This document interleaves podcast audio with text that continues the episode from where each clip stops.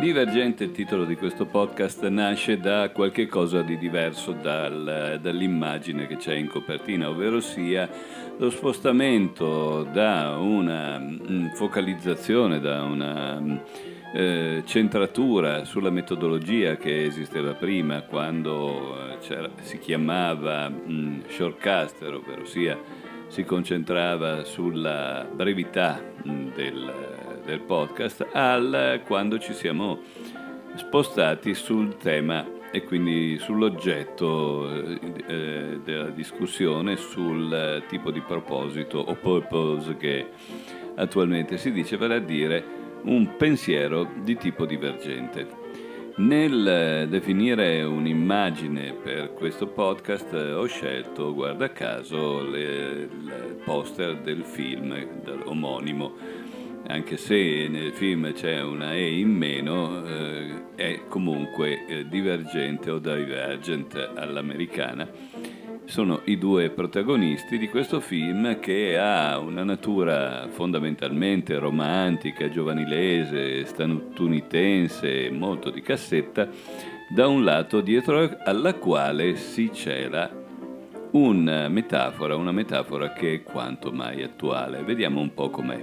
Diciamo che le intenzioni di quelli che in questo futuro post-apocalittico mm, precisato eh, nei paraggi di Chicago, ecco, eh, nei, nelle intenzioni di quelli che progettavano la convivenza e eh, evitando così il male, eh, vale a dire la guerra che aveva distrutto la popolazione forse del mondo, non si sa perché comunque tutti quanti erano ridotti a vivere in uno spazio molto circoscritto, le intenzioni di costoro erano per il bene naturalmente, per salvaguardare la vita delle persone, avevano diviso cinque, in cinque parti la popolazione.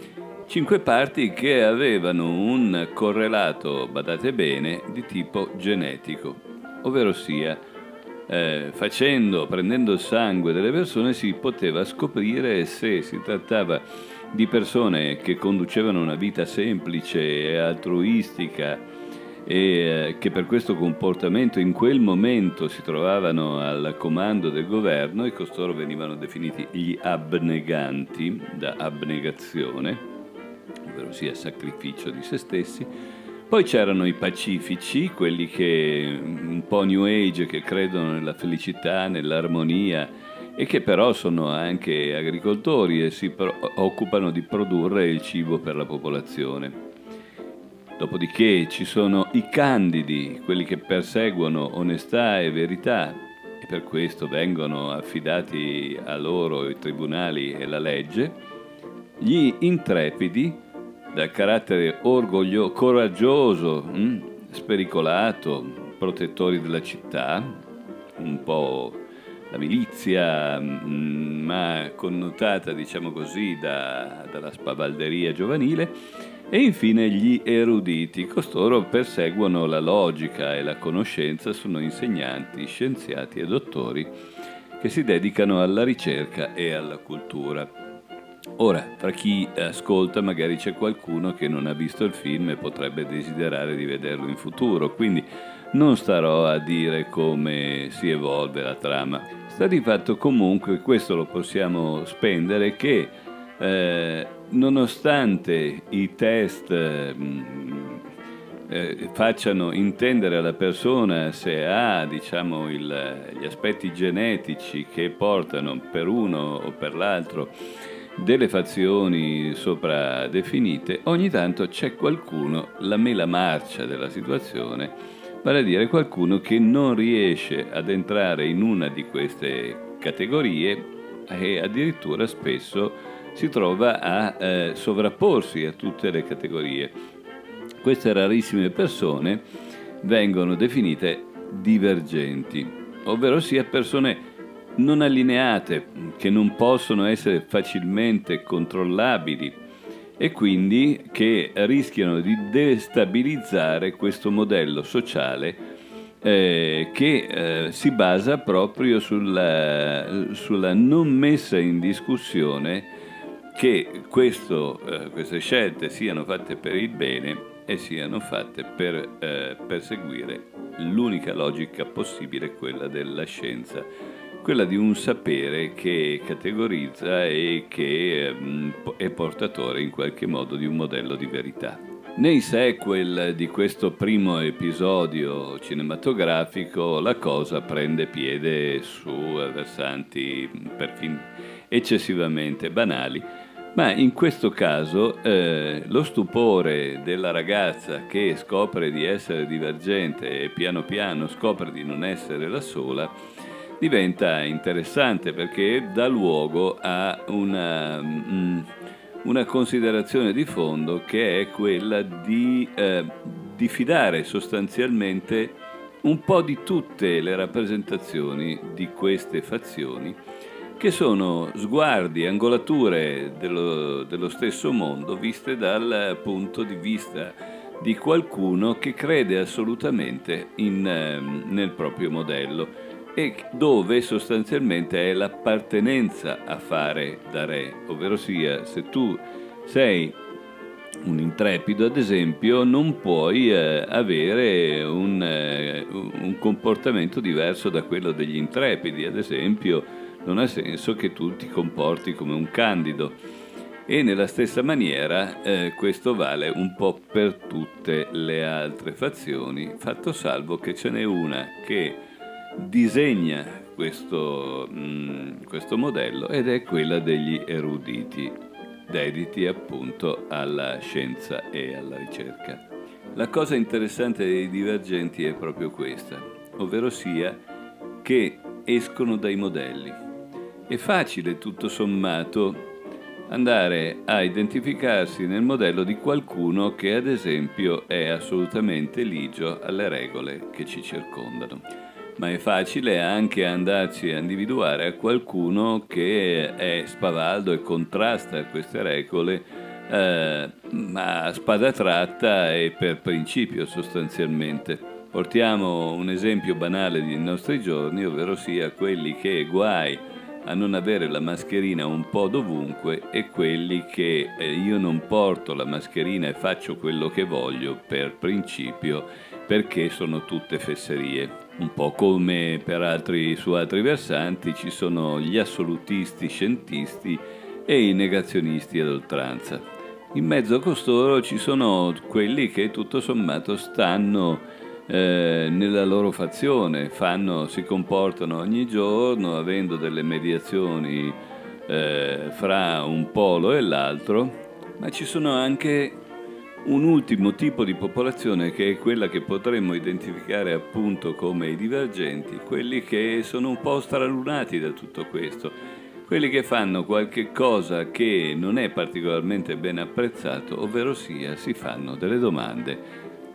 Quello che in questo periodo storico, ed è qui la vera natura, se vogliamo, del tema del divergente di questo podcast, che però in questo caso supera decisamente il podcast, la vera natura del divergente è quella eh, di eh, domandarsi se quello che viene proposto è razionale, è basato, cioè fare delle domande che non sono consuete, ovvero sia da che parte stai, ma che possono essere espresse in ma siamo sicuri che questo abbia un senso? Che logica persegue tutto ciò? E io adesso lo domando a voi, guardatevi un torno nelle vostre discussioni e domandatevi se siete abbastanza divergenti oppure se siete, avete un carattere inserito nella vostra fazione. Quante volte vi veniva da dire ma quello che mi stanno dicendo ha un senso, è logico? E di trovarvi qualcuno dall'altra parte che per tutta risposta vi dice tu da che parte stai? Oppure vi dice questa è la logica, tutti quanti fanno così, esistono delle procedure, esistono delle norme, esiste un manuale d'uso, perché non lo vuoi capire? Che cosa c'è che non capisci? Che cosa c'è che non accetti? Questo non viene rivolto a quelli che non seguono le norme, le regole perché stanno dall'altra parte, diciamo, perché questo tutto sommato fa parte del sistema. Quello che fa meno parte del sistema sono coloro che si domandano, si pongono delle domande e dicono è logico, spiegami meglio. In molti di questi casi una spiegazione ulteriore manda nel panico l'interlocutore. Nel 1968 Jules Pfeiffer, che all'epoca era anche un vignettista, un eh, disegnatore di comics americani che erano pubblicati in Italia da Linux, scrisse una pièce teatrale che si chiamava Piccoli assassini, da cui pochi anni dopo venne tratto anche un film con Elliot Gold. E qui c'è un monologo molto carino appunto del protagonista Gold che spiega bene che cosa vuol dire fare domande e che cosa in questo momento è assolutamente destabilizzante, proprio perché divergente proprio perché tocca sul vivo qualcuno che per mestiere, per accettazione, per appartenenza o altro è costretto, sua, convinto oppure eh, così eh, per disperazione a compiere mh, certe azioni, certi comportamenti senza che gli si chieda per quale ragione lo fa o per quale ragione gli viene eh, comandato da altri. Alfred, questo è il, personaggio, eh, spiega una situazione che gli è avvenuta ai tempi della Corea, quando il governo non sapeva decidere se io fossi un rischio per la sicurezza o no e mi misero un controllo sulla posta. Ogni giorno la posta arrivava sempre più tardi e le lettere erano spiegazzate con gli angoli strappati, mai chiuse bene come se non gliene fregasse un accidente che io sapessi o no che mi leggevano la posta.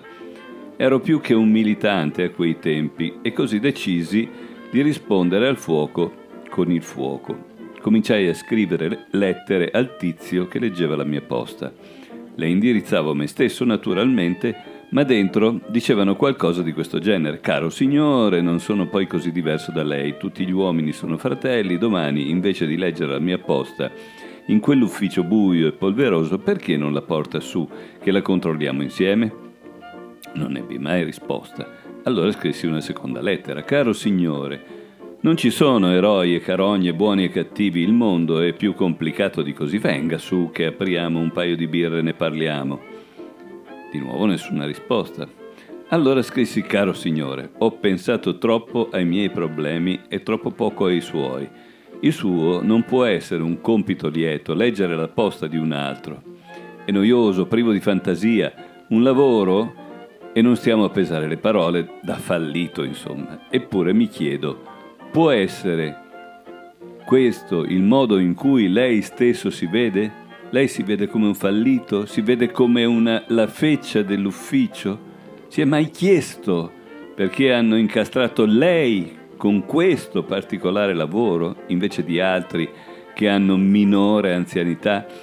O è stato, non crede, che il suo capo ha guardato in giro per l'ufficio per vedere chi incastrare con questo lavoro, ha visto lei e ha detto nessuno sentirà la sua mancanza per un mese? Quella lettera non mi venne mai recapitata. Allora scrissi. Caro amico, solo due righe di consiglio. Lei può trattenere le mie lettere per il tempo che ritiene opportuno. Le rilegga, le studi, ci pensi a fondo, ma chi all'ufficio centrale sta dando la caccia a lei? Chi in questo preciso momento è seduto sulla sua scrivania a leggere la sua posta? Non dico questo per essere crudele, ma perché sono ormai l'unico di cui lei possa fidarsi nessuna risposta. Ma il giorno dopo un uomo, dicendo che era della società dei telefoni, comparve, non era stato fatto alcun reclamo, per controllare il telefono.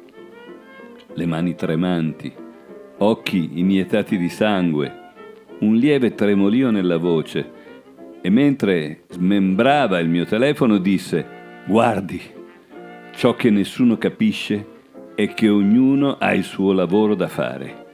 Io ho il mio lavoro. In questo caso è riparare i telefoni. Che mi piaccia o no, è il mio lavoro.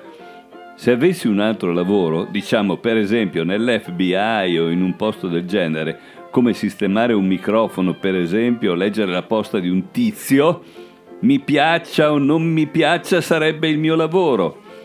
Uno ha il diritto di distruggere un uomo perché fa il suo lavoro? Scrissi ancora una lettera, esprimendo la mia profonda soddisfazione che io e lui avessimo finalmente preso contatto e informandolo che la prossima volta che fosse venuto, diciamo, a leggere il contatore, avevo preziose informazioni, copie fotostatiche, registrazioni, nomi relativi e dati relativi alla cospirazione contro di lui. Questa lettera comparve una settimana dopo che l'avevo impostata in una busta sgualcita, macchiata di unto e tenuta insieme con lo scotch.